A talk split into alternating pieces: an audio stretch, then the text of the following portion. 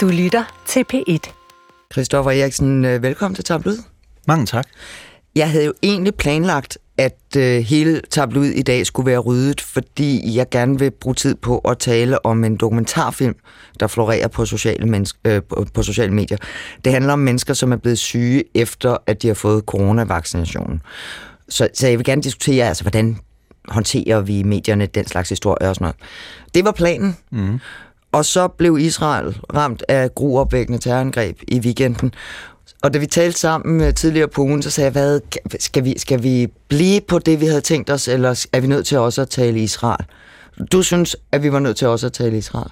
Ja, du er blevet overhældet af virkeligheden. Ja, det er jo det. Mm. Og, og det er en... Og det udvikler sig jo stadigvæk, ikke? Ja. Men, men det er jo sådan ret klassisk, det der med, puh, især når man er, altså hvis man er et stort medie, så kan man godt gøre mange ting, men, men som en, en, en lille redaktion, som jeg jo er, hvornår hopper vi med på fælleshistorien, og hvornår siger vi, nej, det gør de andre, vi bliver på vores eget spor. Ja, det er jo den øvelse, man laver hele tiden, når man er redaktør på sit eget program. Og øh, det har jeg jo prøvet mange gange, det her med at sidde med et koncept, og så sker der alt muligt i verden, og så er man nødt til at øh, enten udskyde noget helt, eller lade noget andet fylde mere. Men, men hvorfor øh, lige præcis den her gang, der siger vi, det er vi simpelthen nødt til at være med på? Altså alle andre diskuterer jo, hvad der foregår i Israel og Gaza. Det er fordi, det her det er et mediemagasin, og øh, der er rigtig mange spændende mediedilemmaer i hele det her Israel-Palæstina, og man kan sige, landets statsminister har jo selv slået tonen an. Ja, det er jo det, og det kommer vi også til at runde, Christoffer, fordi det reagerede du jo også flux på, det der skal vi tale om, altså ja. den her bemærkning. Det, at en dansk journalist stiller spørgsmålet, er for mig dybt bekymrende, vil jeg gerne sige, og aldeles historie løst. Vi skal nok nå til det senere, Christoffer Eriksen. Øhm, og så skal vi tale om netop i hvert fald en del af spørgsmålet om, hvordan vi som medier dækker det, jeg har valgt at fokusere på, øh, de civile i henholdsvis Israel og Gaza. Så det kommer vi også ind på lige om lidt. Mm. Nu sagde du før det der med at være redaktør på sit eget program. Skal vi ikke lige remse op? Altså, du har været chefredaktør både på Ekstrabladet og Frihedsbrevet. Du har været nyhedschef på Radio 24 hvor du også var vært. Mm. Og hvis man er DRC'er, så kan man huske dig fra Detektor, som du også har lavet. Og hvad laver du nu? Jamen nu laver jeg en podcast på Podimo, der hedder Banderelateret. Det er der øh, alle tidligere chefredaktører går hen, det er at lave en podcast? Ja, eller hvis det går rigtig galt, så ender man på DK4. Eller skrive en bog. Ja. Det kunne du også. Og så har jeg åbnet et, uh, et firma, hvor jeg laver nogle ja, konsulentydelser for forskellige virksomheder. Og så har du tid til at komme og være medvært her hos mig til Det er jeg rigtig glad for, Christoffer Hansen. Skal vi komme i gang? Ja. Velkommen til. Jeg hedder Marie-Louise Toksvig.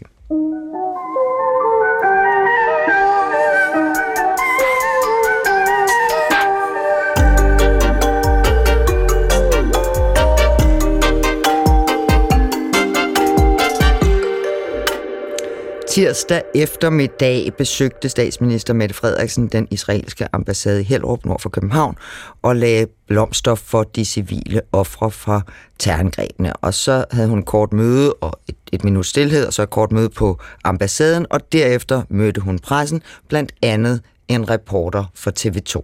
Mette Frederiksen, du har lagt øh, blomster og vist din støtte her for den øh, israelske ambassade. Har du tænkt dig at gøre noget lignende for os at vise sympati over for civilbefolkningen, altså den palæstinensiske civilbefolkning? Øh, jeg må indrømme, at jeg synes, du øh, øh, bidrager til at relativere noget, som ikke er sammenligneligt. Det er Hamas, en terrororganisation, der angriber et demokratisk land, Israel. Og Israel har ret til at forsvare sig selv, og det vil betyde nogle ofre. Det tåler ikke nogen sammenligning. Og det, at en dansk journalist stiller spørgsmålet, er for mig dybt bekymrende, vil jeg gerne sige, og aldeles historieløst. Hvad er der galt, Christoffer Eriksen? Mette Frederiksen skælder ud. Jamen ikke noget med spørgsmålet, synes jeg, øh, fordi øh, vi, vi, vi har en situation, hvor der dør civile på hver side. Der er kommet en, øh, en nyhed ud med, at der er 260 palæstinensiske børn, der indtil videre er blevet slået ihjel. Så, så, øh, så det er jo sådan set relevant nok at høre hende om, hvad, hvad er hendes tanker om det. Øh, og man kan sige, vi står i en situation, hvor altså følelserne er virkelig ude på tøjet. Det er altså det er så højspændt en konflikt. Det er jo ligesom, det er jøder, muslimer, det er, det er så, hvad skal man sige, hvis man skal blive i Mette Frederiksens øh, terminologi, det er historisk. Øhm, og redselsfuldt. Og, og, og frygteligt, ikke? Øh, og det er jo øh, heller ikke en, en vildt øh, let sag at, at dække. Man skal fordele, forsøge at fordele sol og, og vind lige. Øh, men, men så, øh, og, og, og man kan sige, sportsjournalisten ikke, så vil det også være galt, fordi så vil der sidde nogen og føle sig øh, overset. Hvorfor, hvorfor bliver der ikke spurgt til, om hun vil udvise en sympati over for de civile ofre i Palæstina, Palæst, ja, Palæstina. Og læg mærke til, hvordan hun, øh, journalisten faktisk flere gange lægger tryk på, når hun siger civilbefolkningen. Altså, hun lægger ikke op til, at der skal udvise sympati for dræbte øh, terrorister, øh, men netop øh, civile. Og det vil være det letteste, synes jeg, øh, i hele verden for Mette Frederiksen bare at, at, at svare, prøv at høre, det er selvfølgelig øh, dybt tragisk, hvad enten der bliver dræbt et israelsk barn eller et øh, palæstinensisk barn. I dag der står jeg foran den øh, israelske ambassade, Øh, og, og der er den forskel, at øh, det, er, øh, det er Israel, det er det israelske demokrati, der er blevet angrebet af en terrororganisation, så det har vi fokus på i dag. Men tak for spørgsmålet. Men så skal jeg måske være retfærdig øh, også over for Mette Frederiksen, fordi hun fortsat sådan set øh, ud foran ambassaden sådan her. Jeg tror, vi alle sammen har sympati for de civile ofre. Jeg tror, øh, det, at øh, menneskeliv går tabt, at børn bliver såret, den smerte er jo lige stor, ligegyldigt hvor barnet kommer fra, og ligegyldigt hvor civilbefolkningen er. Men at sammenligne en terrororganisations angreb på et demokratisk land, der forsvarer sig selv, øh, på den måde, øh, som du gør, øh, øh, den præmis vil jeg simpelthen ikke anerkende. Jeg tror heller ikke, det er sådan, jeg mener præmissen. Det er, fordi vi jo også taler med palæstinenser, der er bekymrede og er ked af deres øh, tab. Øhm, det leder mig egentlig også videre til min næste spørgsmål. Der er jo... mm. Øh, og journalisten går videre til at spørge til øh, Mette Frederiksens holdning til, at der er herboende palæstinenser, der har demonstreret og måske i nogle tilfælde ligefrem fejret øh, Hamas' angreb. Men, men det her med at angribe journalisten, som hun gør i starten, altså dybt bekymrende, ikke? Er det dybt bekymrende, at der er en dansk journalist, der stiller det spørgsmål? Det er historieløst, hvilket jo øh, er et andet øh, ord for at sige, at det er bare totalt dumt, ikke? Altså journalisten Upassende. Er, ja, eller journalisten er, er, er uviden, ikke? Mm. Altså det er jo det, man, man prøver at sige. Og, og, øh, og hvad hedder det... Øh, jeg, jeg, jeg har ikke lyst til at åbne den journalist indbakke, øh, eller, eller indbakken på, på TV2 efter, efter sådan en tirade for landets statsminister, som også bliver delt flittigt bagefter af tidligere socialdemokratiske spindoktorer på sociale medier, sådan, som er rigtig Men også af rigtig mange journalister og redaktører. Ikke? Yes, men min pointe er sådan set bare, at øh, man kunne sagtens have kommet med øh, budskabet om, at det er to forskellige situationer, øh, men at øh, et hvert liv, et, et, altså det er tragisk, at øh, hver gang et øh, civilt liv går tabt. Og, og det er jo i virkeligheden måske også et rigtig godt eksempel på noget af det, som, som jeg gerne vil tale om, nemlig hvor vigtigt det er, at vi er præcise. Jeg har hørt det her klip fra, fra TV2 rigtig mange gange. Jeg tror simpelthen, at Mette Frederiksen måske også misforstår, hvad, hvad journalisten spørger om, fordi hun først bliver meget vred over, at man relativiserer, mm. og derefter siger hun, men, men når det handler om de civile, så er det selvfølgelig... Altså, måske er hun bare i, i en stemning, hvor hun hører spørgsmål skævt. Jeg ved det ikke. Nej. Men, Hvem ved, hvad der foregår i Mette Frederiksens hoved? Eller i nogen andre. Ja. Men, men det der med, at vi som journalister, når vi stiller spørgsmål, når vi taler til dem, skal være præcise. Altså, hvem mm. taler vi om? Mm. Hvem taler vi med? Hvad spørger vi dem om? For eksempel det der med at skelne mellem civile borgere i Israel og Gaza, og så organisationen Hamas, eller for den sags skyld den israelske regering, osv. osv. Altså, mm. at det bliver meget nemt noget råd, ikke? Jo, og, og det, er en, det er en svær balancegang, som, øh, som alle er ude i i øjeblikket. Øh, politikere, øh, journalister osv. Øh, og, og der er rigtig mange, der er meget store følelser på spil i, i den her konflikt, og det er jo også det, som jeg har noteret mig, at øh, flere journalister, der dækker konflikten, de, øh, de oplever lige nu. Ja, og jeg hæftede mig så ved, at vi i den forgangne uge har set og hørt vældig mange civile israelere, også dansktalende, som har været med i øh, tv og radio fra Israel. Prøv at høre en gang. Vi kan også sige uh, god aften til Sara Rappaport. Du er med i, uh, fra en forstad i Tel Aviv, hvor du har boet de sidste lidt over 20 år. Sara, hvordan oplever du og, og din familie situationen lige nu? Vi oplever den som værende uh, først og fremmest frygtelig. Uh... Til Radio 4 morgen. Dan Gelvan har i mere end 40 år boet i det nordlige Tel Aviv. Godmorgen. Godmorgen. Du bor sammen med din kone og jeres to, øh, to børn i Israel. Hvordan er situationen her til morgen? Øh, ja, her i Tel Aviv er der altså relativt... Og med det kan vi sige uh, godmorgen til dig, Jakob Vil. Godmorgen. Tidligere radiovært her uh, i DR. Uh, lige nu i Israel for at fejre din farmors 100-års fødselsdag med din uh, israelske familie. Du er i byen Haifa i, i det nordlige uh, Israel. Uh, start lige med at fortælle os, hvordan uh, natten har været. Og Til gengæld har jeg ikke hørt øh, og set interviews med civile mennesker i Gaza. Joachim Saxtorp øh, Poulsen, du er udlandsredaktør på TV2. Hvorfor, øh, hvorfor hører vi ikke de civile stemmer fra Gaza? Øhm, jeg synes, det er vigtigt at skelne mellem øh, de eksempler, du øh, viser der, det er live interviews. Ja. Øhm, så, øh, Jamen, det er dem, jeg mener. Det er dem, ja, vi taler om. Fordi der har været civile stemmer mm. fra Gaza. Øh, men live interviews, der er den helt øh, kedelige forklaring, det er jo teknik og øh, logistik. Der, øh, Hvordan det? der er et meget ustabilt telefonnet øh, lige nu. Øh, Israel har lukket for, for øh, internettet inde i, i Gaza. Det er meget svært at få billeder og informationer ud. Øh, så øh, det er slet ikke, fordi vi ikke har prøvet. Det har vi. Vi har haft en reporter fast siden mand, der ikke lavet andet. Øh, og, og, og, og prøve at hvad hedder det, få, øh, øh, få nogen på inde fra Gaza. Øh, det har man prøvet ved at blandt andet været ude til nogle af de demoer, der har været i, i Danmark. Øh, også bare gået rundt og banket på døre på, på Nørrebro for at høre, om der er nogen, der kender nogen, der Ja, er, nogen, der kender nogen, nogen, ja. der kender nogen, der, der, der er i Gaza, som vi kan snakke med.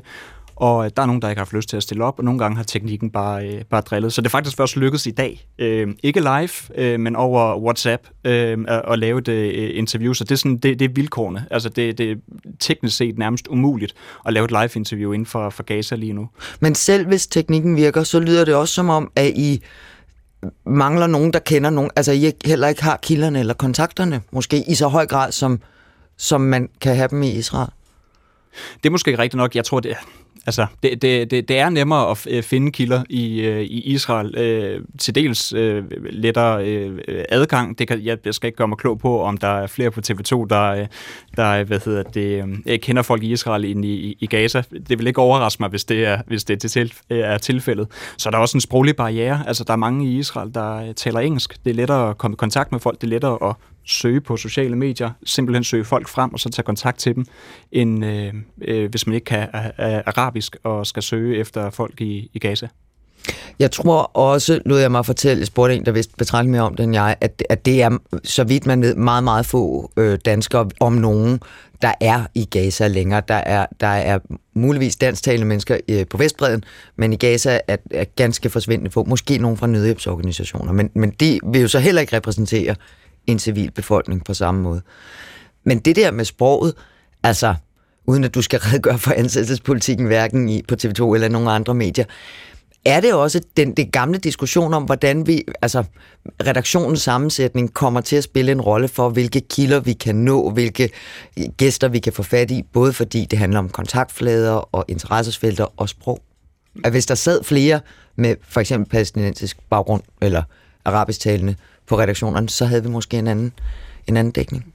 Det tænker jeg er fuldstændig uproblematisk at sige ja til. Altså det er det samme, nu interesserer du dig meget for krimi, så du har helt klart også et bedre hvad hedder det, netværk inden for krimistoffet, end, end jeg for eksempel har.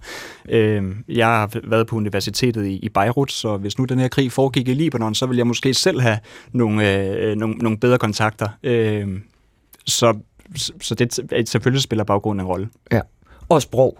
Og sprog, ja, helt klart. Hvad tænker du, Christoffer Eriksen? Jo, men jeg tror, det er, det er helt rigtigt. Altså, det er jo derfor, det er vigtigt med diversitet og øh, på, på forskellige redaktioner, fordi man øh, ender i den her kattepine, hvis man ikke har nogen, der kan tale arabisk, og der så, øh, ja, ja, hvad hedder det, den arabiske verden så brænder, jamen så har man et problem. Det er jo sikkert også den situation, kunne jeg forestille mig, man stod i under det arabiske forår, og så lige pludselig fandt man ud af, okay, dem, der har de her kompetencer, dem, de er, de er vigtige. Øh, paradoxalt nok, så lader jeg bare lige mærke til, at øh, den første stemme, vi hører i de klip, du spiller, det er jo Abdel Aziz Mahmouds stemme, og han har jo faktisk øh, palæstinensiske rødder. Det er rigtigt, det var fra God Aften Live ja. på TV2. Ja, Ja. det er jo Ja. godt spottet. Godt spottet. Ja. Så væsen. Så det er jo ikke, fordi de ikke findes. Nej. Så har vi jo siden set altså andre, det der ikke er live, men billeder inde fra Gaza. Jeg, jeg kan forstå, at korrespondenterne, som du sidder og koordinerer med på TV2, det gælder også for det her, kan slet ikke komme ind i Gaza. Der er lukket. Fuldstændig. Men, men der kommer jo billeder ud Ja. og interviews. Hvor kommer de fra så? Jamen, øh, helt lavpraktisk, så har vi nogle abonnementer øh, hos øh, altså noget samarbejde med nogle forskellige nyhedsbureauer, blandt andet AP, Reuters, CBU og, og, og Enex, øh, som, øh, som deler øh, billeder øh, øh, og lyd fra øh, inden fra, fra, fra Gaza. Men meget af det, vi får, det er, øh, det er også noget, der er længe undervejs. Øh, vi havde et klip i går med en journalist øh, der forklarer i, i, i sit, øh, sin statusrapport, at øh, han har brugt flere dage jo faktisk på at komme i kontakt med sin arbejdsgiver. Jeg tror, det var Reuters. Øh, så det er svært at, at få billeder øh, øh, ud øhm, øh, derindefra. Men øh, de store nyhedsbureauer, de har jo, det, det, vi har ikke nogen fest inde i Gaza. Det har de store nyhedsbureauer. De har nogle flere muskler at, at, at spille på, så det er derfor, at de kan øh, øh forsyne os med billeder. Vi skal jo ligesom ind i Gaza, de er der allerede. God arbejdsløst, Joachim Saxo Poulsen. Jeg går ud fra, at du også kommer til at få travlt i de næste dage, så det var pænt af dig, at du lagde vejen forbi Tablød. Selvfølgelig. Tak for det, du kom. Tak, tak.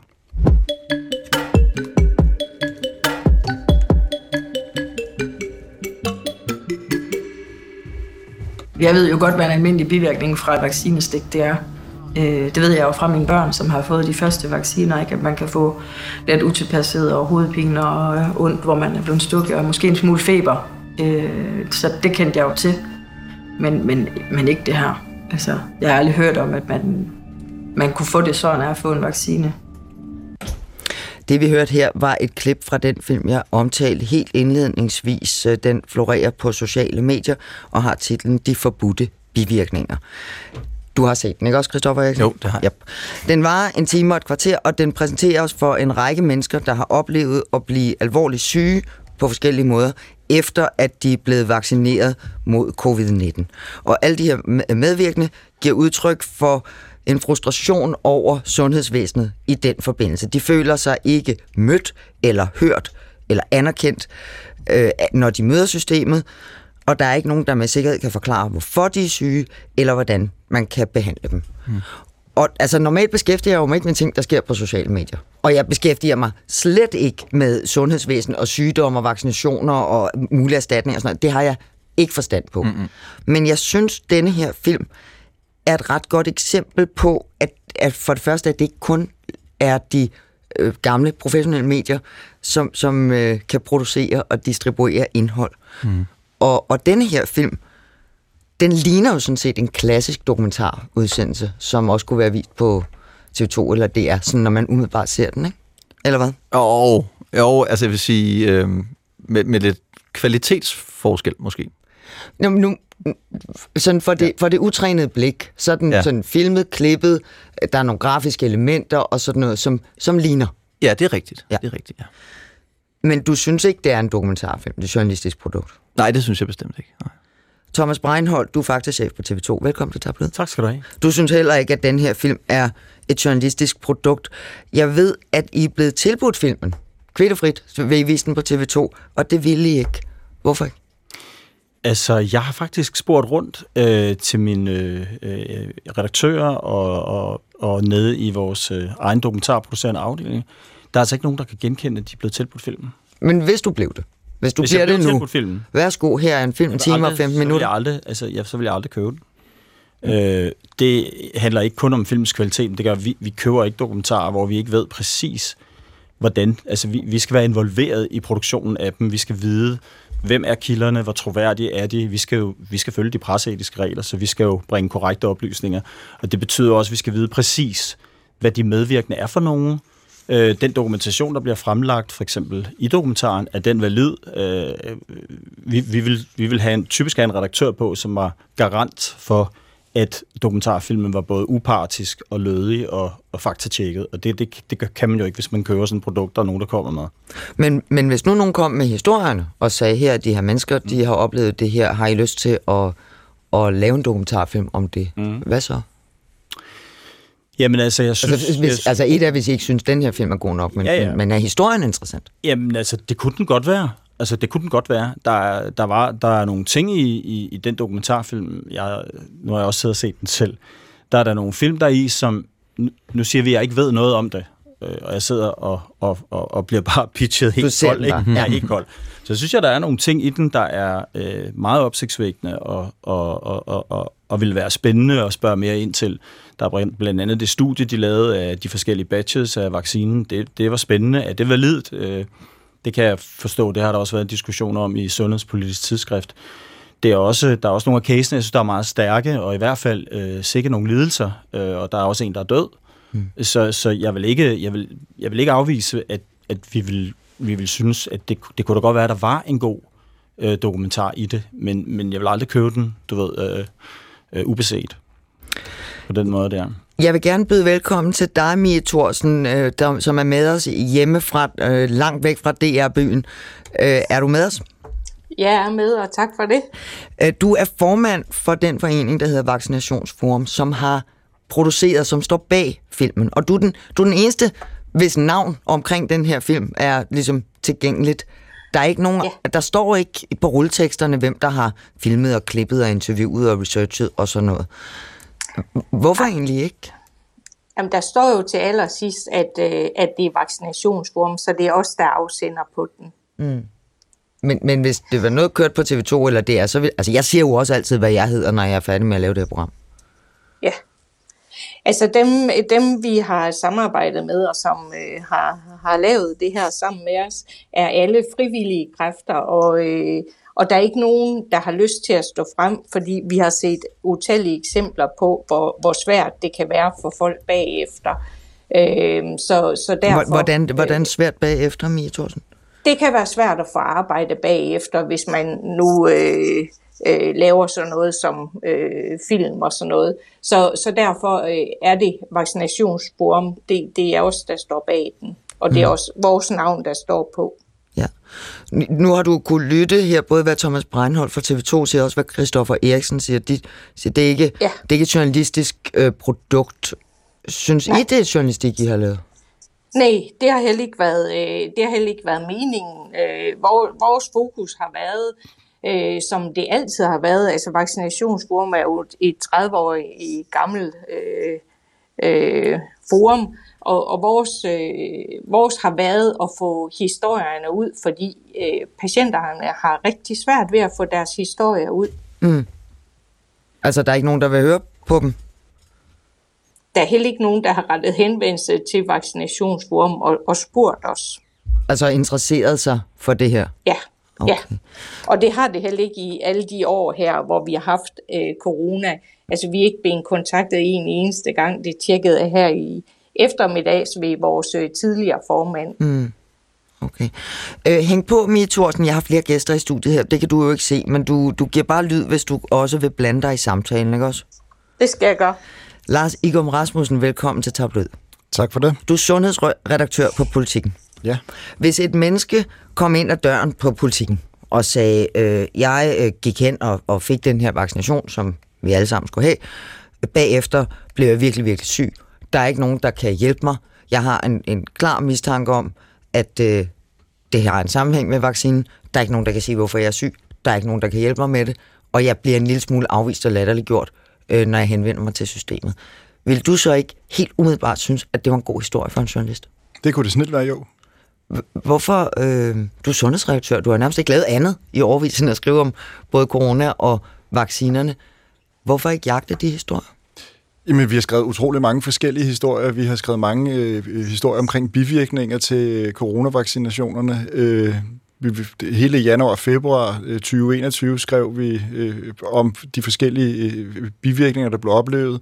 Vi skrev om, da der var mistanke med menstruationspåvirkning. Vi skrev om AstraZeneca-vaccinen, da der var problemer med den, og den blev trukket ud, øh, øh, ud af det danske marked.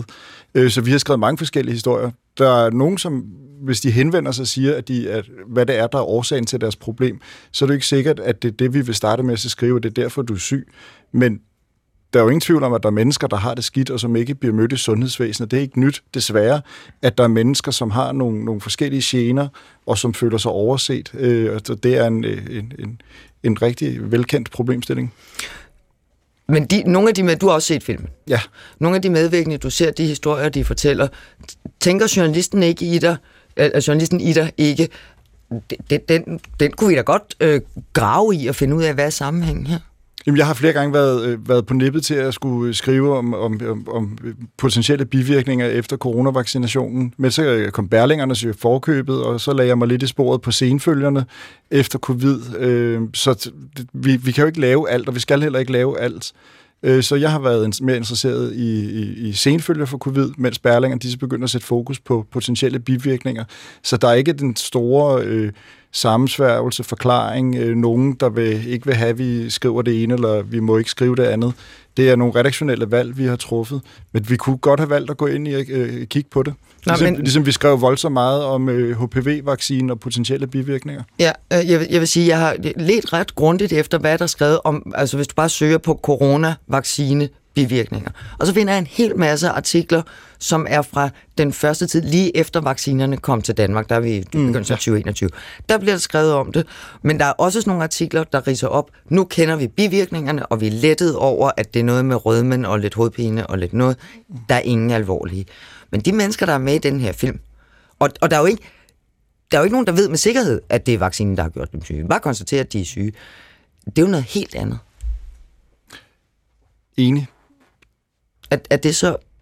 Problemet er, at der er jo... Vi, at hvis folk selv siger, hvad det er, de er, er, er syge af, det skal vi selvfølgelig tage alvorligt og lytte på, hvad de siger, men det er ikke sikkert, at det er derfor, de er syge. Altså, det er ikke sikkert, det, Det er ikke sikkert, at det er vaccinens skyld, og det er jo det, der er problemet. Øh, Vi skrev, øh, tror jeg, en to historier omkring øh, kvinder, som oplevede uregelmæssig menstruation, øh, i stedet, også i starten, øh, og hvor det ligesom, øh, myndighederne blev afvist, man sagde, vi har ikke nok viden, og så gik der jo et års tid, og så fik man nok viden, og så ændrede man det og sagde, ja, faktisk, så vil øh, coronavaccination kunne påvirke øh, menstruationscyklus.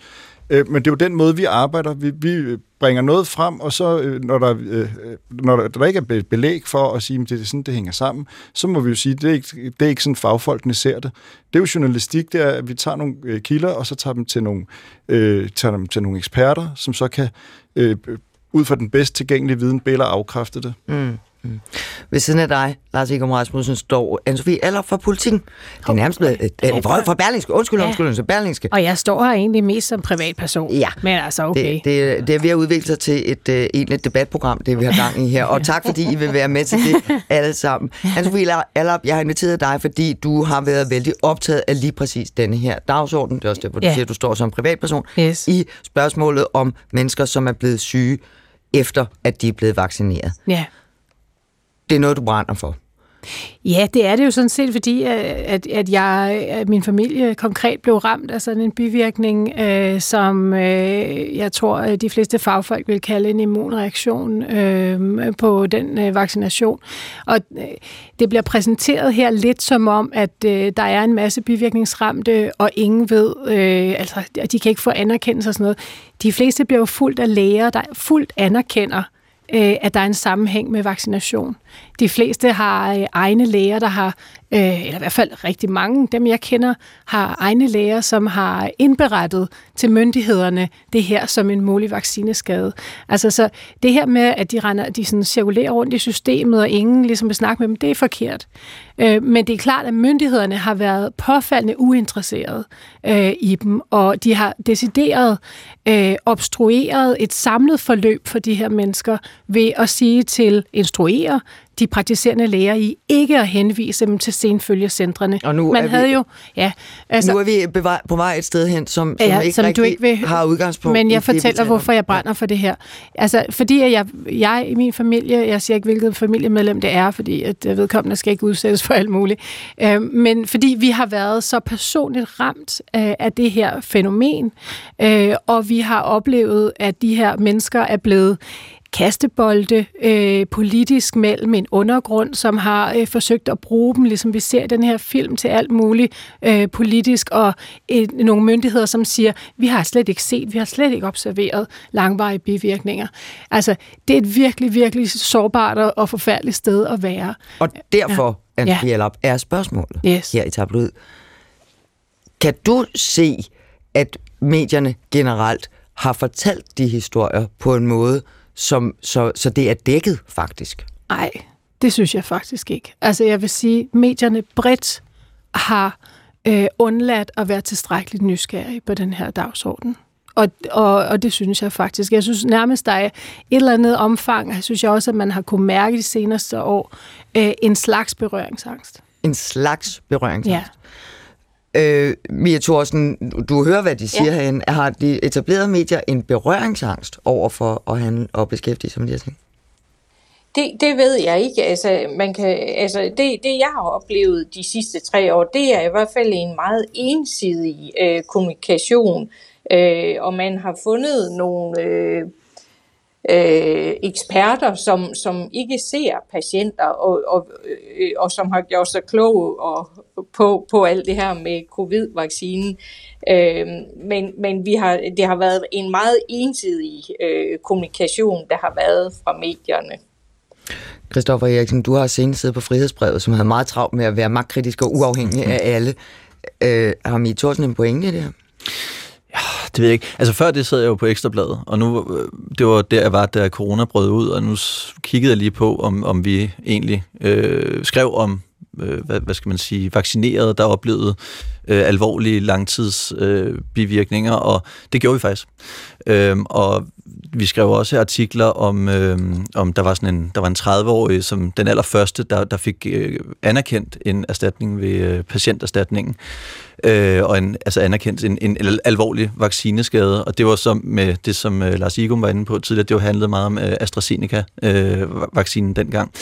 Øh, den, så, som man så også pillede ud Den, som man også pillede igen, ud. Ja. Øh, og der er også lavet artikler med cases øh, og så videre. Men, men øh, her er, altså det er jo, det er jo frygtelig vanskeligt det her, og jeg tror, at øh, Anne-Sophia Larp har, har meget ret, når hun, når hun siger, at der måske har været lidt en, en berøringsangst. Øh, man kan også sige, at man måske er blevet øh, klog og skadet. Altså, at... Øh, at øh, hele, hele HPV-sagen og, og den dokumentar, som jeg også tror, vi skal snakke om, de vaccinerede piger, har gjort, at man i hvert fald gør sig nogle meget, meget grundige overvejelser ude på redaktionen om, hvordan kan man dække det her? Fordi, øh, altså for eksempel når man er på Ekstrabladet, så, så øh, den lille mandsavis, øh, så er det pligtstof, at man øh, beskæftiger sig med, nogle, med, med de mennesker, der, der føler sig kvæst af systemet. Og det må man bare sige, det er der nogen øh, derude, som, øh, som, som virkelig føler sig, som ikke føler sig taget alvorligt af, af systemet, som føler sig overhørt, øh, og, og ikke føler sig anerkendt. Og, og, og det, det, er man, det er man som journalist nogle steder i hvert fald øh, nødt til at, at, at beskæftige sig med. Men hvordan gør man det så, uden at skabe en unødig frygt? Fordi som Lars Igum også fuldstændig rigtigt siger, man, man kender ikke til kausaliteten, man ved ikke, øh, om folk er blevet syge på grund af øh, vaccinen i en lang række tilfælde. Nu, nu nævnte du, det blev... Ja, ja Mie Thorsten, du vil sige noget? Jamen, jeg har en kommentar, fordi man kan sige, at det er patienterne sådan set ligeglade med, fordi vores øh, sundhedssystem skal jo, skal jo uanset om, om det er vaccine eller ej, og vi, vi påstår heller ikke i filmen, at, at de er død, eller ikke død, men er blevet syg af vaccinen, men der er en, en, en tidsmæssig sammenhæng. Og det, der er problemet, det er, at, at lægerne er simpelthen ikke uddannet i verden at finde eller udrede eller behandle de her patienter. Øh, og, og patienterne, når de går til lægen, så får de heller ikke det, man kalder det informerede samtykke, hvor man får fordele og ulemper ved en vaccine eller anden medicin. Det er sådan set ligegyldigt. Øh, man får kun at vide fordelen, hvis, hvis man overhovedet får noget at vide, og det har, det har man pligt til som sundhedsperson, at man, hvis, man, hvis man skal give en vaccine, jamen så skal du, så skal du øh, informere patienterne om både fordelene og ulemperne, også risikoen, for der er altid en risiko, når vi giver øh, medicin. Og, og det sker ikke, og det, det viser øh, dokumentaren, eller filmen, hvad I kalder den, det viser den i hvert fald med al tydelighed, at, at dem, der er i øh, mm. filmen, de, de har ikke fået øh, øh, øh at vide, at, at der er en risiko, og at, øh, at der kan være bivirkninger. Men, men hvis jeg lige må komme med lidt efterkritik af jeres øh, udsendelse, lad os, lad os øh, kalde det det, så, så mm. forstår jeg faktisk heller ikke helt, øh, hvad dens ærne er, altså hvad den handler om, og det er måske i virkeligheden det, det, det, det helt store problem, fordi der er nogle øh, interessante cases, det, det medgiver jeg helt klart, øh, som fortæller nogle, øh, nogle rørende historier, og så er det ligesom mm. klippet op med en, en problemstilling om øh, informeret samtykke, jeg ved ikke om, om det handler om det, og så øh, har man så også ham her, øh, forskeren, eller statistikeren, tror jeg han kalder sig, Max øh, Smeling, som har lavet et studie om nogle øh, badges, som der har været noget galt med, men de, det studie, de badges osv., de bliver alligevel ikke forbundet til de cases, eller, øh, så, så, så jeg forstår faktisk ikke, hvad man... Det virker som om, at man bare vil mistænkeliggøre og sige, der er et eller andet galt. Vi ved ikke, hvad det er, men nu siger vi, der er noget galt. Nej, det har ikke, det har overhovedet ikke været øh, meningen men, men, øh, og formålet, men, men vi har forsøgt at give øh, nogle patienter, som øh, selv siger, at de i hvert fald i tidsmæssig sammenhæng er blevet syge, efter de er vaccineret. Men hvad har det at gøre med de her badges og, og, og det her studie? og det, jeg, jeg, jeg vil gerne have lov at okay, tale ja, ja, undskyld. Øh, fordi øh, jamen, de, de øh, er blevet syge, og, og de har ikke... Øh, altså, det, det er jo tydeligt med, med, med de historier, de fortæller, at, at de ikke bliver informeret. De får heller ikke noget hjælp i vores sundhedssystem, og det, det synes jeg er et kæmpe problem, fordi det er lige præcis det, som Sundhedsstyrelsen jo er der for. Det er, at, at de skal sørge for, at folk får en behandling. Og, og de her, øh, øh og hvis vi så ikke lige tager dem, der er i filmen, men de øh, patienter, som selv siger, at de mener sig skadet af covid-19, vaccinerne, de må ikke komme på senfølgerklinikkerne, men Sundhedsstyrelsen har ikke anvist et andet sted, hvor, hvor lægerne kan sende patienterne hen. Så i virkeligheden så står de i ingenmandsland og uden øh, uden at der er nogen, der griber dem. Og det synes jeg er et kæmpe problem. Jeg synes, det er et kæmpe problem. Vi har en regering og, og, et, øh, og nogle sundhedsmyndigheder, som stort set har stoppet coronavacciner ned i halsen på os alle sammen øh, fordi vi skulle være solidariske. Og lige så snart nåden er ude, så, så, øh, så er der ikke mere solidarisk. Mia Thorsen, øh, de, alle, alle de mennesker, du taler med, repræsenterer nogle af dem, ser vi i filmen. Ja. Hvis man har den frustration og, og afmagt og vrede og føler sig kvæst af systemet, så er det vel sådan traditionelt øh, ret oplagt, at man henvender sig til medierne. Som Christoffer Eriksen siger på Ekstrabladet, så er det pligtstof at tage imod mennesker, der kommer og fortæller den historie. Og de andre gæster, der står her i studiet hos mig i byen, de siger jo også, jamen det vil vi da gerne høre om, hvis nogen kommer og siger det. Men, men jeg altså, forstår på dig, at, at rigtig meget, og jeg har også talt med nogle af de medvirkende i filmen, hmm. at de har, de har ikke overvejet at henvende sig til, til de traditionelle medier med deres historier. Hvorfor ikke?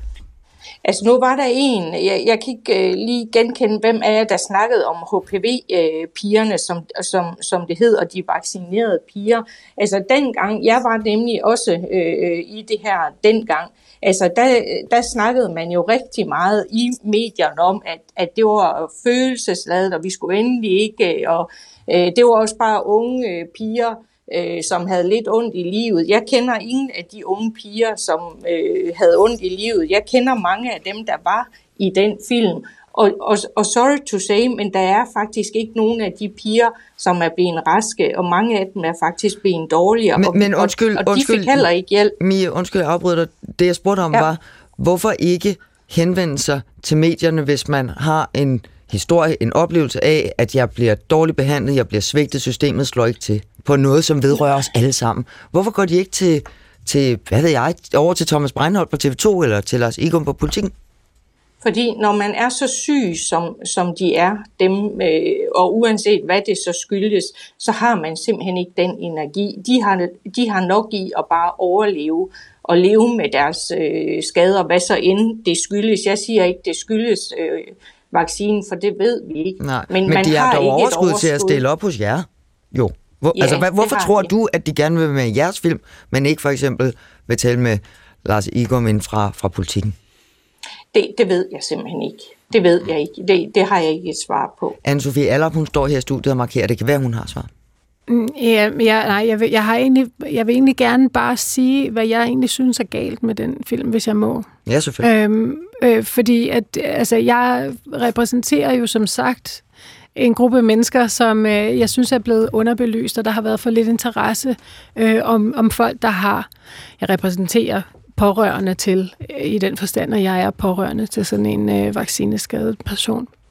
Men, men jeg synes, at denne her film er tendensiøst produceret. Jeg synes, den er klippet sammen, øh, således at alle de, de medvirkende, der er, som jeg er sikker på, taler sandt, øh, bliver ligesom sat op som værende beviset på Max Smelling og, øh, og andre forskeres teori om de her forskellige batches.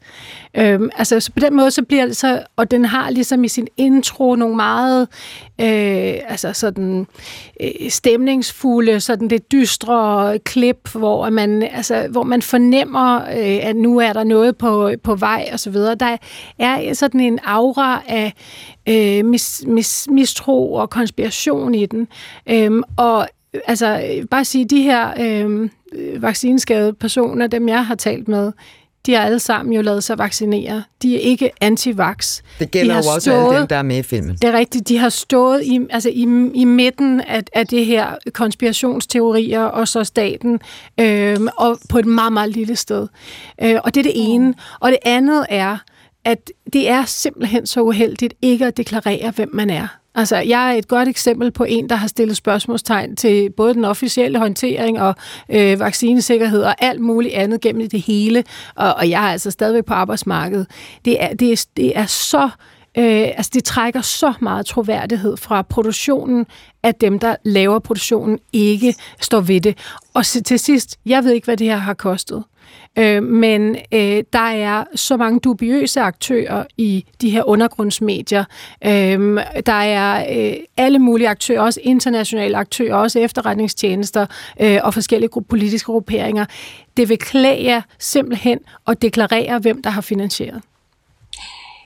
Øh, den er ikke finansieret, for dem, der har lavet øh, og klippet filmen, har ikke fået penge for noget. Det er simpelthen ene folk, som har øh, gjort det, øh, fordi at øh, de vil yde et bidrag. Og, og jeg kan godt leve med, og vi kan godt leve med i vaccinationsforum den kritik med, at, øh, at, at man vil vide, hvem der står øh, bag. Det, det lever vi med, øh, og jeg kan sige, som jeg sagde før, at øh, der står jo netop, at, at det er vaccinationsforum. Og man vil heller aldrig, hvis man går ud og laver en reklame, altså der, der, det har jeg aldrig hørt, at, at man absolut vil vide, hvem, hvem der står bag den reklame, hvem der har produceret den reklame. Det er typisk øh, et firma, altså det firma, der har øh, hyret dem ind. Mm. Øh, der, Vil du, la, la, det kunne jeg godt lige tænke mig at spørge Thomas Breinholt om. Er det, er det en, en i virkeligheden måske mere fair sammenligning, når man ser den her film og siger, at det er lidt ligesom en reklamefilm? Og hvor man heller ikke skriver, hvem der har instrueret. Altså, jeg er jo enig med, med Hans Fjallarp i, at det, det, vil, det vil klæde, det vil have klædt jer at skrive, hvem det var, der havde lavet det, øh, fordi det, det, det kommer bare til at virke sådan lidt underligt. jeg vil ikke sige fordækt, men altså, hvorfor skjule det? Men det, jeg forstår, du siger, det er, at øh, folk er bange for at blive hængt ud, og, og folk er bange for at blive udstillet øh, og det er derfor, de ikke vil træde frem. Men det, men det svækker selvfølgelig troværdigheden øh, øh, meget, også i min bog, altså. Mm. Lars Igum, du, undskyld mig, Thorsen, ja. Lars Igum vil også gerne lige sige noget. Jeg synes, det der er problemet med, med den her øh, debat her, og filmene, det er, at vi blander en masse forskellige ting sammen. Det er nemlig rigtigt. Problemet med HPV-filmen, øh, problemet med den her øh, aktuelle film om potentielle øh, vaccineskader efter coronavaccinen, det er, at vi kigge på årsagen til sygdom. Havde det handlet om at se på de syge mennesker, hvad gør vi for at hjælpe dem? Øh, bliver de taget alvorligt, når de er syge? Så havde det været en helt anden øh, snak, vi havde haft. Der er altid mennesker, som bliver syge, også unge mennesker, og som bliver alvorligt syge, ud af det blå, øh, og hvor man ikke kan finde en årsag, og som har det forfærdeligt. Og nogle gange kan det handle om, at man ikke kan tåle en vaccine. Det nu, kan det, og det, derfor så skal man jo skille dem, øh, altså skæg for snot. For eksempel Guillain-Barré syndrom, som er en af, øh, en af casene i historien. Det er en anerkendt bivirkning, så vidt jeg ved også til coronavaccinen, der er det i hvert fald til andre det er en vacciner. som bliver, bliver det er meget, meget, meget, meget alvorlig ja. sygdom, som er ekstremt sjældent, men meget alvorlig. Det, der er der en videnskabelig belæg for, at der er en sammenhæng mellem vacciner og sygdom. Men alt muligt andet er der ikke nødvendigvis en sammenhæng mellem vacciner og sygdom. Og det er det, vi blander sammen, fordi mm. er det en debat om, hvordan håndterer sundhedsvæsenet mennesker, som er syge, og hvor man ikke rigtig kan finde ud af det. det vi, er det det, vi taler om? Eller taler vi, hvad er det, vi taler om? Fordi det hele bliver rodet sammen til noget med vaccinebivirkninger, fordi det er rigtigt, der er mennesker, som godt kunne blive hjulpet bedre i vores sundhedsvæsen, som har det skidt, og som ikke rigtig bliver mødt. Og de historier vil du gerne lave, men du vil ikke nødvendigvis lave dem på den forudsætning, Jeg har lavet historier er... om kronisk træthedssyndrom, jeg har lavet historier om funktionelle lidelser, jeg laver om senfølger til covid, alverdens ting og sager. Jeg er helt med på det her, men vi bliver nødt til at finde ud af, hvad er årsag og virkning, og hvis der er kæmpe store problemer med coronavaccinerne, som man ikke kender til, så vil man jo også se det i andre lande. Så vil det jo være et stort problem internationalt.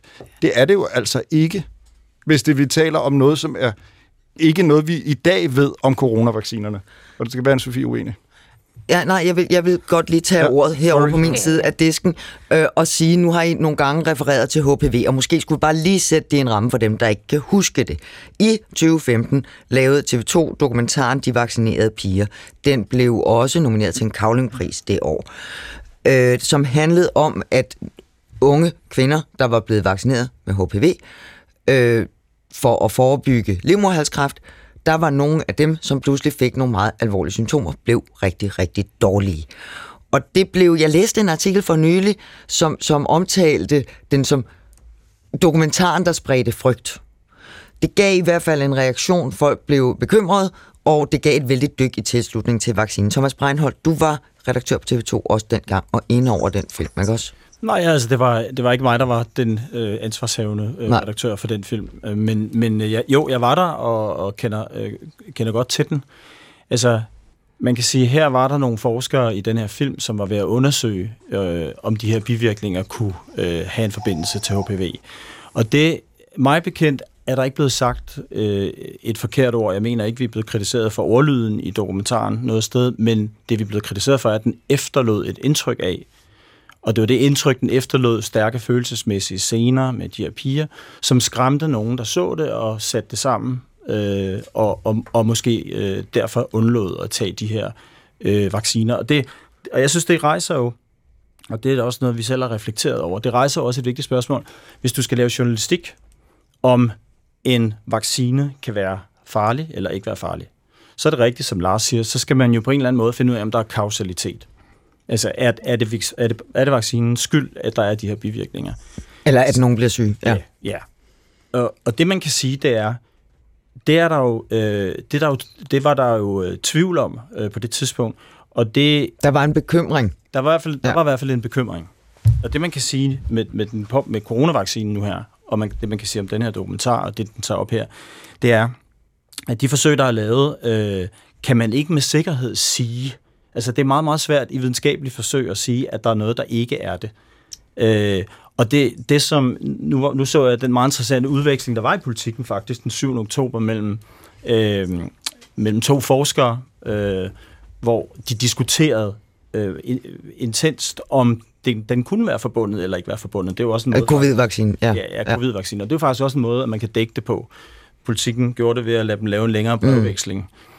Mm. Men, men er der, er der, tror du, at der er kommet en berøringsangst eller ja, en skræk efter den der HPV-film ja. og reaktionerne på den. Jeg var lidt langt til Eller bivirkningerne af den, om man så må sige. Ja, ja men konklusionen at det, jeg, jeg egentlig mener med det, er, det er, det er rigtig, rigtig svært at have sådan nogle cases med, når vi ikke ved det, uden at efterlade et indtryk af, følelsesmæssigt, at de kan være forbundet. Mm. Og det er jo også det, man sidder, når man sidder og ser den her film, så får man den der følelsesmæssige fornemmelse af, gud ja, det kan være, at de er forbundet, det kan være, det er farligt, skal jeg nu lade være med at tage en covid-vaccine.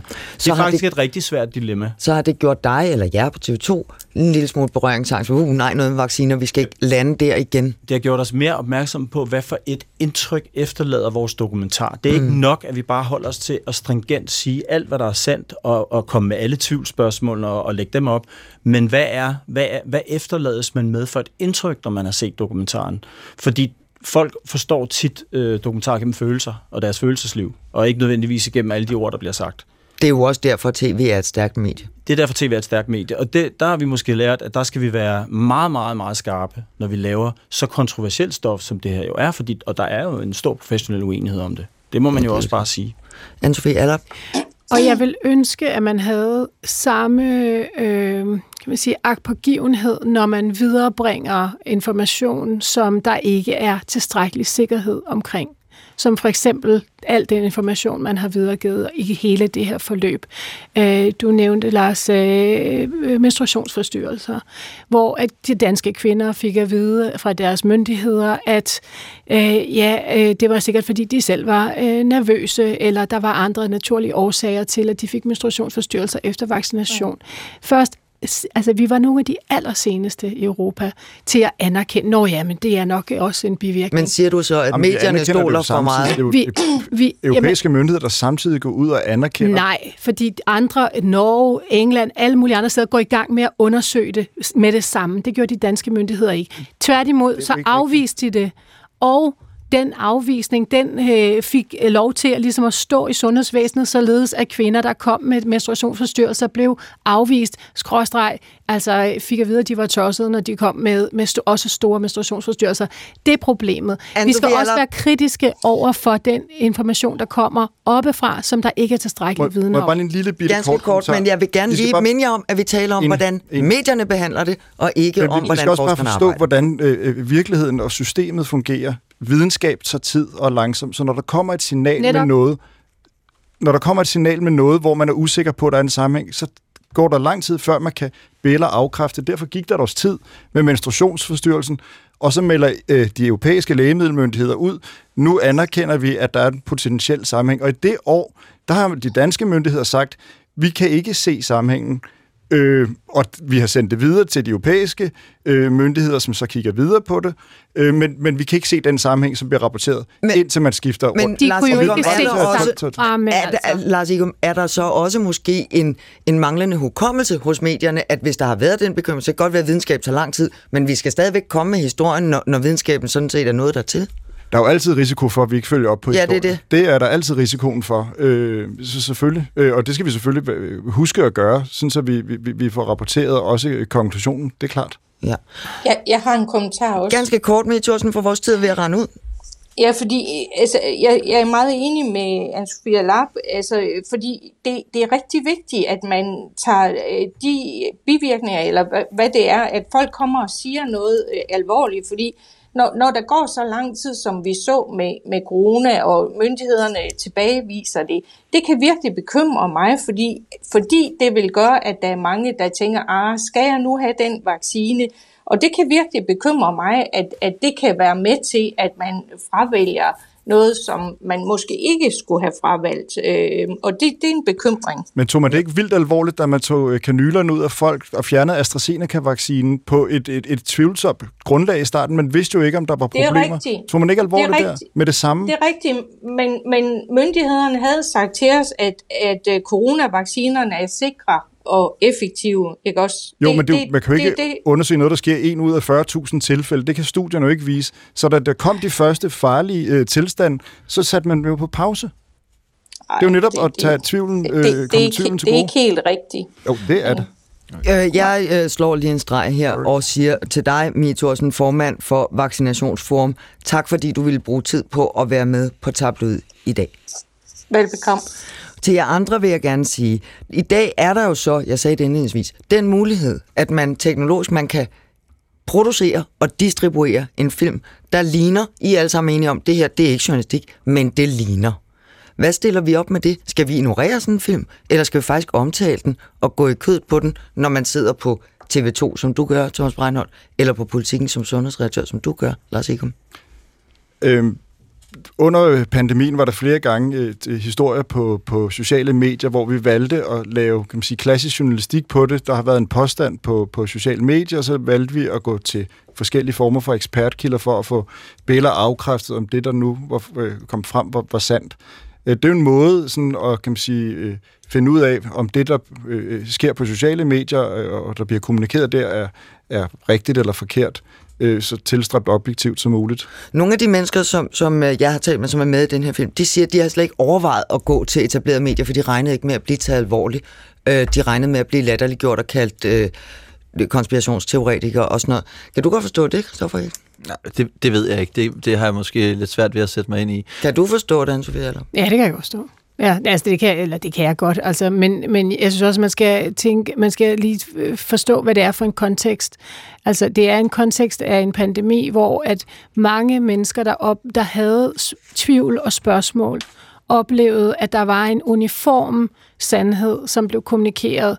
Øhm, og det, det, det har desværre, synes jeg, og det synes jeg egentlig også, at vi skal have en diskussion om i medierne, at det, det er vi i den grad ligesom udelukket tvivl i det offentlige rum. Det har sendt mange mennesker ned i absolut dubiøse øh, medier i undergrunden, øh, og som, øh, som lige nu propellerer alt muligt fra Ukrainekrig til øh, Mellemøst og alt muligt andet. Øh, og og vi, har, vi har et ansvar for at bringe hele den offentlige samtale ind i et rum, som netop er de medier, som øh, vi er. Og hvis, altså, hvis vi ikke kan det, så har vi fejlet alt det, vi deler, Thomas Brandholt, det er Ja. TV2's ansvar. Kan I det? På den her Ja, dagsorden? altså jeg tror, altså det her, du ser her, det kommer til at ske og det kommer til at ske endnu mere, og det, er det er bare begyndelsen. Altså, jeg tror, der vil blive publiceret alle mulige og, øh, halv, halvbagte historier, og, og folk, der vil komme med sådan nogle indlæg, og de vil sikkert også blive mere og mere professionelle. Vi har set kun et våben imod det, og det er, at vi øh, bliver ved med at være super troværdige, at vi bliver ved med at være upartiske, at vi bliver ved med at være meget stringente og balanceret i vores journalistik, så, den, så ingen af parterne ligesom føler sig udladte. Altså, så vi Eller lytter- gjort til grin. Ja, eller, eller gjort til grin, så vi ligesom har begge, begge parter med, altså i det omfang, det selvfølgelig er rimeligt, ikke? Thomas Breinholt, faktorchef på TV2. Anne-Sophie Allap, sig selv i dag, og ellers på Berlingske Tidene. Lars Igum Rasmussen fra Politiken. Tak fordi I var med, Christoffer Eriksen. Var det sjovt at være medvært? Det synes jeg bestemt. Jeg det var synes- noget af, en, noget af en dagsorden. Ja, det var det jo, men sådan er det, man vil så meget. Ja. Jeg er tilbage med mere tabloid i næste uge med hjælp fra min øh, kollega Christian Jeppesen og min redaktør Silke Fensmann. Mit navn er Marie-Louise Toksvig. Tak for nu.